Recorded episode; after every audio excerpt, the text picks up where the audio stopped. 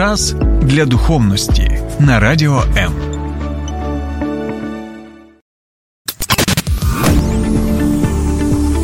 Біблія під іншим кутом. Програма сторінками Біблії з пастором Сергієм Наколом. Доброго дня вам всім, друзі. Так знаєте, холоднувато в студії, бо ми тільки що були на вулиці, встановлювали генератор, і те, що у нас є світло, і те, що ми можемо зараз з вами спілкуватися, і ця програма, незважаючи ні на що, також продовжується. Це тому, що зараз працює генератор, і, е, хоча й відчувається так запах ось цей то палива, але знаєте, це ніщо у порівнянні з тим, що ми можемо дійсно продовжувати з вами спілкуватися і розглядати теми, які є актуальними, які ми можемо знайти саме на сторінках Біблії. Так ось. Сьогодні, знаєте, ми поспілкуємося з вами на цікаву тему, бо я отримав доволі цікаве запитання і ніколи про це не думав. І дякую тим, хто надіслав мені це запитання. Е, дивіться, протягом війни ми змогли. Побачити who is who, так, хто є хто. І ми побачили, що є дійсно патріоти своєї батьківщини, є дійсно люди, які усе зроблять для того, щоб захистити свою країну. Кожний на своєму місці, як в ЗСУ, так і також і цивільні українці. І україночки, але в той же час ми можемо бачити, що є деякі особи, які, на жаль, стали зрадниками і колаборантами. І ось сьогодні ми Будемо з вами спілкуватися на тему, а що Біблія, в принципі, каже про зраду, про колаборацію, або краще сказати, про зрадників і колаборантів. Чи взагалі вона щось розповідає нам про цю тему, чи є якісь кейси, або, можливо, нічого і нема. І дивіться, от я отримав яке запитання, яке дійсно привернуло мою увагу. Мене запитали: а чи не був Даниїл? Той, якого ми вважаємо пророком, чи не був пророк Даниїл, Даниїл колаборантом, який працював на язичницького царя, який ще й був агресором, який стільки завдав шкоди його народу. Як взагалі сприймати особистість Дан... Дани... Даниїла? Так, я думаю, Даниїла, поправте мене, будь ласка, якщо неправильно кажу. Як нам його сприймати, його діяльність сприймати? Ось про це ми сьогодні будемо і з вами спілкуватися. Тому е, долучайтеся до нас, до прямого ефіру. Напишіть, що ви думаєте так стосовно цього Даниїла, і що ви взагалі думаєте стосовно теми зрадників і колаборантів в Біблії. І тоді я ще нагадаю, що ви можете слухати нас в fm форматі в Києві і Київській області, чи це хвиля 89,4 FM. А також, будь ласка, долучайтеся зараз е, на Фейсбуці. До прямого ефіру наживо. Ось можете писати свої коментарі, е, зауваження, а також можете долучатися до обговорення і на моєму каналі Сергій Накул на Ютубі. Добре, всі обяви ми зробили. Тепер будемо звертатися до усіх тих колаборантів, до усіх тих зрадників, якщо вони взагалі є в Біблії. Тому перше запитання: чи взагалі Біблія щось каже про зрадників і колаборантів? Так каже. Це перше. Друге, чи є якісь е, кейси, які ми можемо розглянути, які можуть розглядатися саме як е, зрада або державна зрада? Так, вони дійсно є, і ми будемо з вами вас з вами їх розглядати. І дивіться, оце цікавий момент, на який нам потрібно звернути увагу. Що таке взагалі зрада згідно Біблії? Ми можемо побачити наступну картину. Це те, що якщо є цар, так, і є царство, і беремо, наприклад, е, царство Ізраїльське, то, звичайно, ті, хто знаходяться в цьому царстві, вони повинні бути вірними цьому царю. Цар він повинен піклуватися про свій народ, він повинен показувати свою вірність цьому народу, а також усі ті, хто знаходяться в сфері його суверенітету, якщо можна так сказати, вони також е, повинні бути вірними царю. Це те, що ми називаємо завітом. І це важливий момент. Чому? Тому що взагалі в Біблії тема беріт, так, яка перекладається як завіт, важлива неймовірно. Бо червоною лінією проходить ця тема усією Біблією, саме завіт. Що таке завіт? Це коли обидві сторони, в даному випадку є цар, так і є підлеглі. Цар показує свою лояльність до підлеглих і обіцяє їм піклуватися, захищати, так, е, надавати їм все необхідне для розвитку. А ці люди показують лояльність царю. І таким чином вони і мають ці завітні відносини. Якщо хтось розриває ці завітні відносини, тоді що? Тоді їх очікує законна кара. Це те, що ми можемо бачити у відносинах Бога, так і е, його. Народу, так, це те, що ми називаємо завітні відносини. Так, коли Бог він е, цей завіт скріпляє, зі своїм народом. Він обіцяє, що він завжди буде вірним своєму народові. І ось ця формула, навіть що я ваш Бог, ви мій народ, і я буду перебувати серед вас. Обороняти вас, захищати вас, забезпечити вас цим необхідним. А від вас я очікую, звичайно, що лояльність, вірність, слухняність, і таким чином ми зможемо з вами перебувати в ось таких органічних і чудових відносинах. Те саме ми можемо побачити також, наприклад, е, з царем Давидом. Пам'ятаєте, що він також був царем, він був е, вірним царем для свого народу загалом, а народ повинен був також і бути вірним до свого царя Давида. Але яку ми можемо побачити ситуацію державної зради? Пам'ятаєте Авесолома? Так, сина Давида, і ми можемо побачити, що він е, зробив заколот проти свого батька, і це є дійсно е, кейс це дійсно історичний кейс, класичний саме державної зради, незважаючи на те, що Авесалом був рідним сином Давида, незважаючи на те, що він був царським сином, незважаючи на те, що він був у найближчому колі спілкування, сімейному, родинному, клановому колі спілкування.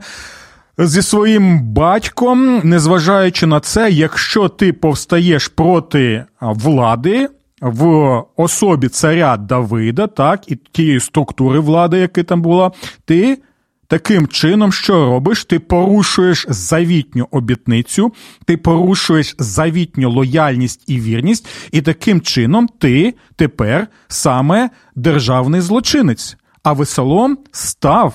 В результаті цього заколоту державним злочинцем і зрадником. А ті люди, які е, були з ним, які підтримали його і сформували його політичну таку, знаєте, військову партію і також е, армію, вони стали саме державними. Зрадниками, і таким чином, незважаючи на те, що це був син царя Давида, хочеш не хочеш, а цар Давид був не просто батьком, а він був також батьком нації. Він перед Богом був відповідальним за своїх людей і за ту владу, яку йому дав саме Бог. І ми знаємо, що саме через царя Давида, далі через нащадків, і прийшов на цю землю наш Господь і Спаситель Ісус Христос. Тобто він не просто був навіть представником влади, а це унікальна була ситуація, коли він був представником влади, помазаником Божим, через якого завдяки завіту, який Бог з ним заключив, і ми отримали саме нашого Спасителя Господа Ісуса Христа. Це важливий момент. І далі ми можемо побачити, що цар Давид, як е, уособлення законної влади, представник влади, він використовує державний апарат, він законно використовує тоді, е, можна так сказати, так, е, військову міць свою для того, щоб що зупинити ці дії. Державної зради, які були направлені на те, щоб повалити існуючу державну систему в особі царя Давида. І ми знаємо, які були наслідки цього, що е, так сталося, і це цікавий, до речі, момент, бо дивіться, це в особі Авесолома ми, ми взагалі можемо побачити, що очікує зрадників, так, або колаборантів, які, знаєте, повстають повстають проти свого а, народа таким саме чином, як ми читаємо в Біблії.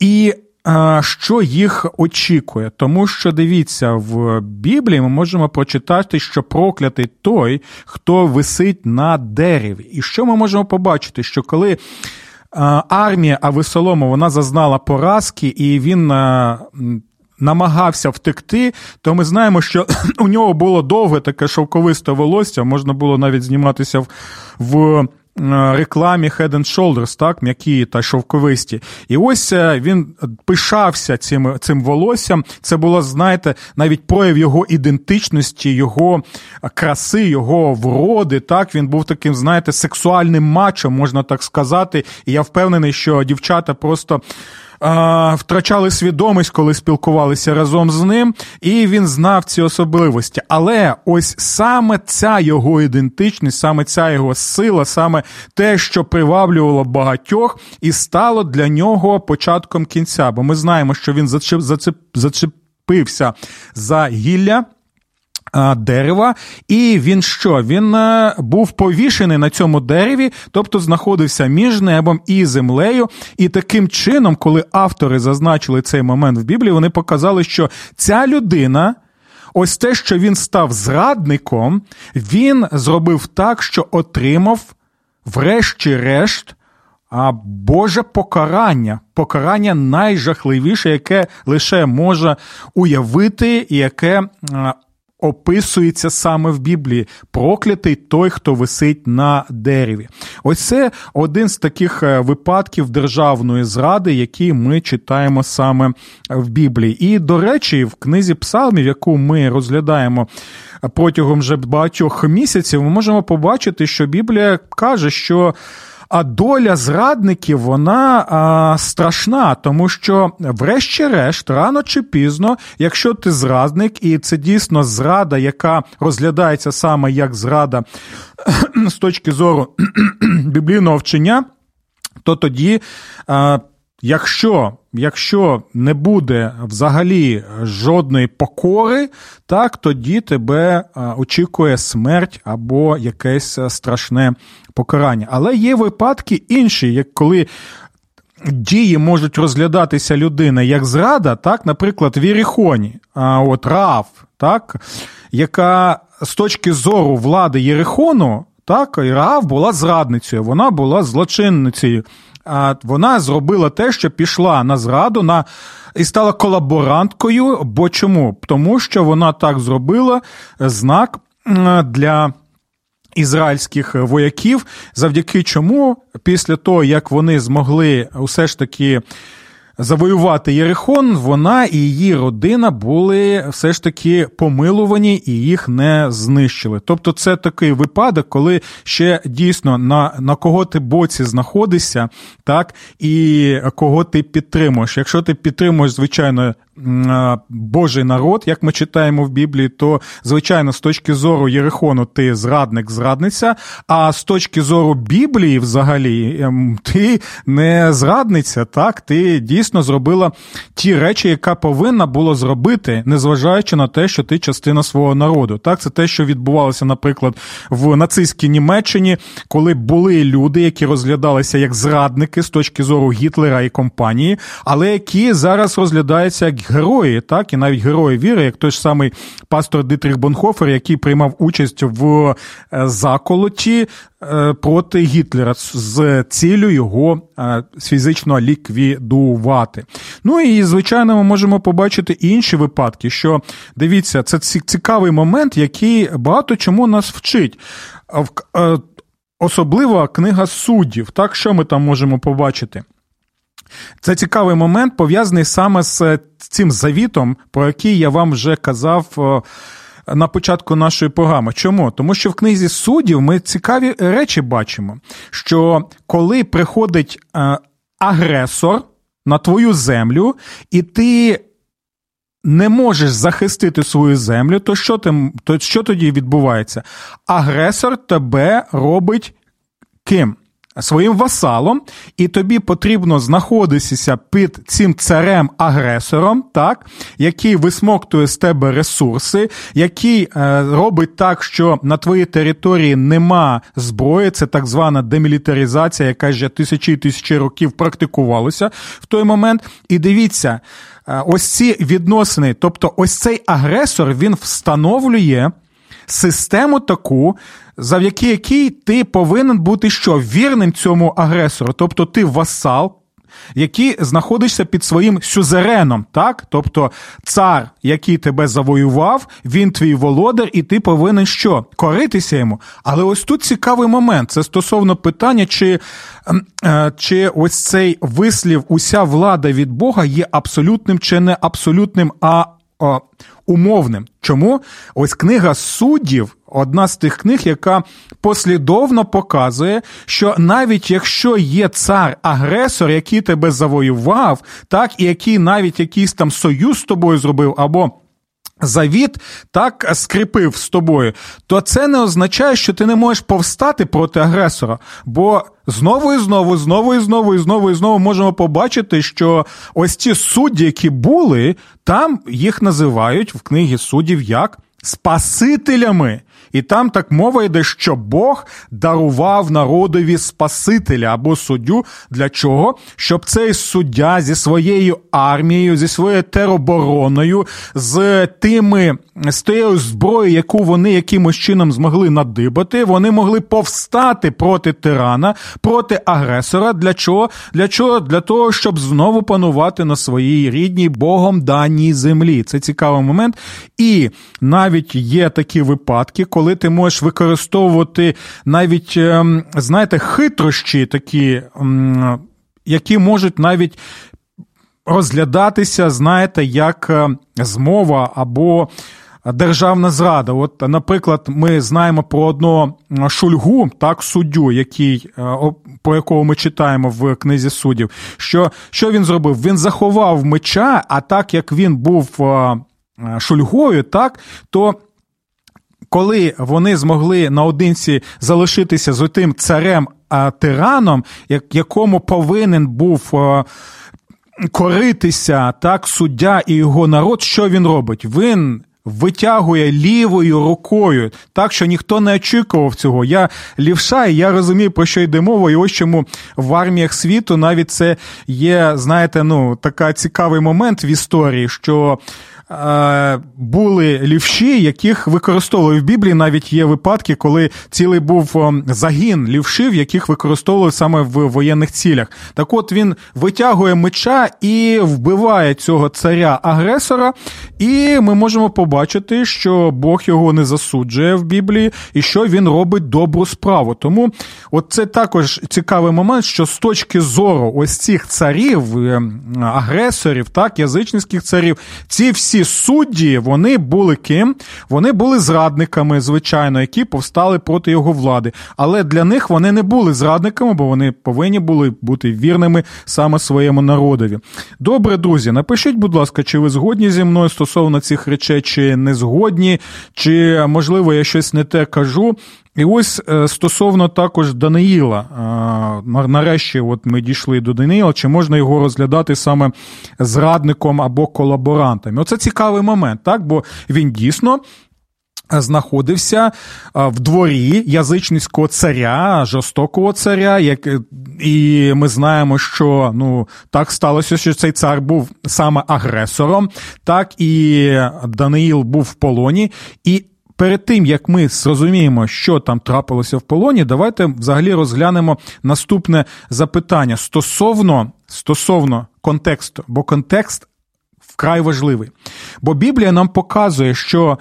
З одного боку, ми повинні бути вірними Богові і задавати наступне запитання, завжди задавати наступне запитання. Як мені, тій людині, яка перебуває з Богом, як мені діяти так, щоб найкраще втілювати Бога тут і зараз, щоб бути слухняним Богові і Його Слову, щоб втілювати Божу волю.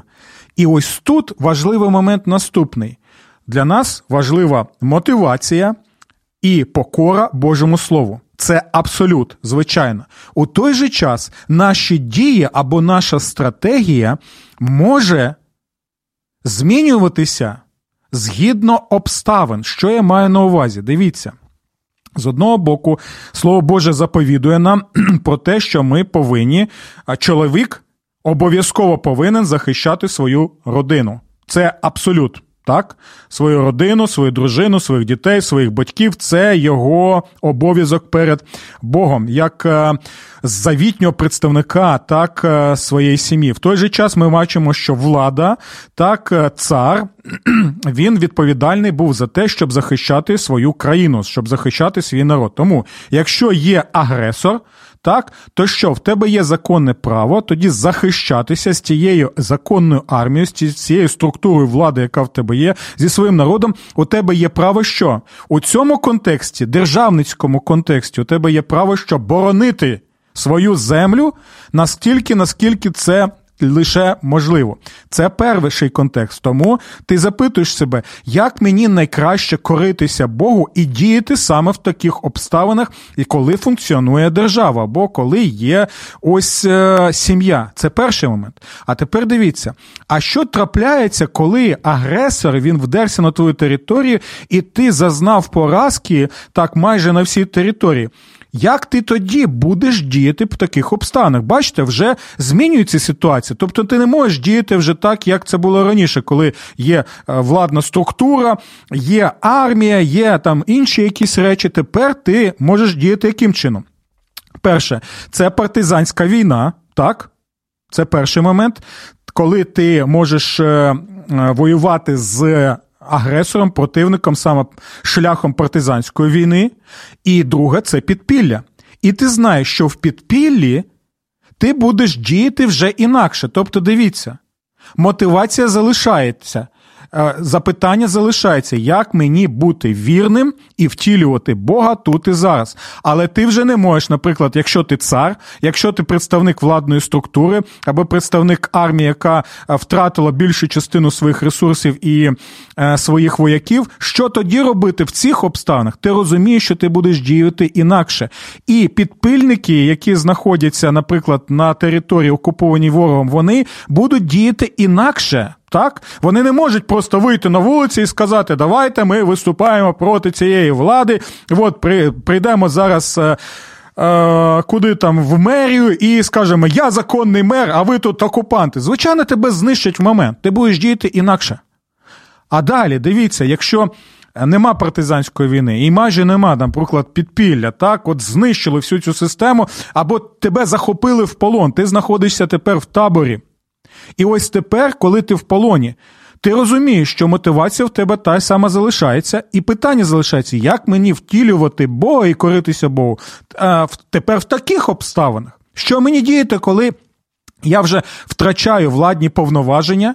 Що мені робити, коли я розумію, що ми втратили нашу країну, що в нас вже нема армії, що вже ми знаходимося е, в окупації, що ми знаходимося в полоні, що в нас майже жодних прав нема. Що тоді робити саме в таких обставинах? Як використати ці якісь там обставини або якісь плюси, які ми можемо тут знайти, щоб подбати про кого? Про своїх камрадів, які знаходяться, наприклад, в цих обставинах полона. Так, якщо наприклад, тобі пропонують, щоб якусь там посаду, так, в цьому таборі, і ти знаєш, що завдяки цій посаді ти можеш спасти своїх камрадів і навіть підтримати їх там якимось чином, так, і більше там їжі їм надати, ще щось, і ти думаєш, чи можу я а, погодитися на це, чи чи не можу я погодитися? Ось це все важливо, коли ми розглядаємо і Даниїла. І, до речі, от цікавий такий момент, на який нам потрібно звернути увагу. Е, от час від часу мені. Мене запитують, а от дивіться, апостол Павло він ніколи не казав, що там треба якимось чином критикувати владу і що нічого такого там взагалі нема. Так, звичайно, нема. Бо апостол Павло він знаходився в зовсім інших умовах. Він знаходився в умовах підпілля. Вони не могли, звичайно, діяти, як діяли ті самі пророки часів державництва Ізраїля, Юдеї, коли був цар, коли була владна система і так далі. І коли пророки займали своє місце і діяли таким чином, він був в підпіллі. Він розумів, що яке там, як, що там виступати, за які громадянські права виступати, коли тих громадянських прав ще не було. Це процес був розвитку, який лише через століття призведе в християнському контексті до розквітку е, такого розуміння, як е, державні права, як. Як е, людина, що таке людина, як права людини, так як гідність людини і багато багато інших речей. І в тому контексті тоді ти задаєш запитання, що буде найкраще в цьому. А що буде найкраще? Розбудовувати церкви, помісні церкви. І ось чому по всій Римській імперії почали. Е, з'являтися як гриби після дощу християнські всі маленькі громади, там були їх там 10 людей, 20 людей, там 50 людей. Це була велика вже церква, так звані домашні церкви. І ось це було таке підпілля, яке протягом часу. І призвело до того, що Римська імперія, вибачте, стала, ну, хоча б формально, але стала усе ж таки християнською імперією. Ось ми підходимо тепер до Даниїла, і ви можете е, написати, чи ви згодні зі мною, чи ні, бо я не вважаю Даниїла все ж таки колаборантом. От, ну, по-перше, тому що Біблія взагалі до нього ставиться як до пророка, і якщо Біблія так ставиться, то я не думаю, що цю людину можна розглядати як колаборанта. А дивіться, у яких він умовах е, знаходився? Він знаходився в умовах полону. І в умовах полонах тебе ти думаєш, як я можу найкращим чином втілити, втілити мого Бога, щоб допомагати тим людям, які оточують мене. І ми можемо побачити, що Даниїл був вірний Богові, і навіть незважаючи на те, що він був е, в полоні, так, в тих обставинах, він, е, незважаючи на те, що навіть служив е, от у цьому, він був вірним Богові. Він допомагав людям, і він таким, хоча б чином, хоч якимсь чином, мог міг так робити, щоб ну навіть тим, хто знаходилося в тому царстві, краще були умови. І дивіться, важливий момент. Тобто Даниїл він підкорювався цьому, цьому цареві в стані полону. Не безумовно, а умовно. Пам'ятаєте, навіть на самому самому початку полону вони відмовилися від е, їжі м'ясної. І м'ясної їжі вони відмовилися, як деякі вважають, не тому, що вони були за здорове харчування, так, і вони там були вегетаріанцями або веганами. Ні, ні, ні, друзі. Ну, не, не треба шукати там таких речей, бо їх там нема. Вони відмовилися від їжі, бо вся їжа, яку надавали царю, коли там були ось ці всі їх е, е, перування, я не знаю, як це буде українською, напишіть, будь ласка. От, Вся їжа була кому присвячена язичницьким богам, а Даниїл не хотів так. Е, приймати цю їжу, їжу, тому що буде ритуально нечиста. Він не хотів бути е, невірним Богові, так не хотів порушувати ці завітні обітниці і лояльність, яку від нього очікував Бог. І інші випадки, так, коли був наказ коритися і вклонятися ідоли, Даниїл і його товариші сказали, ні, ми не будемо. У всіх цих речах ми можемо побачити, що Даниїл діяв мудро настільки, наскільки важливо було в його обставинах для того, щоб сяяти як світло і мудро діяти для того, щоб допомагати людям і показувати свою вірність Богові. На жаль, у нас вже часу нема. Так я думаю, що ми ще будемо розглядати цю тему, бо ми наступну програму присвятимо другій частині саме про зрадників і колаборантів. Тому до нових зустрічей і нехай Господь рясно благословить вас. Сподобався ефір? Є запитання або заперечення? Пиши радіом.ua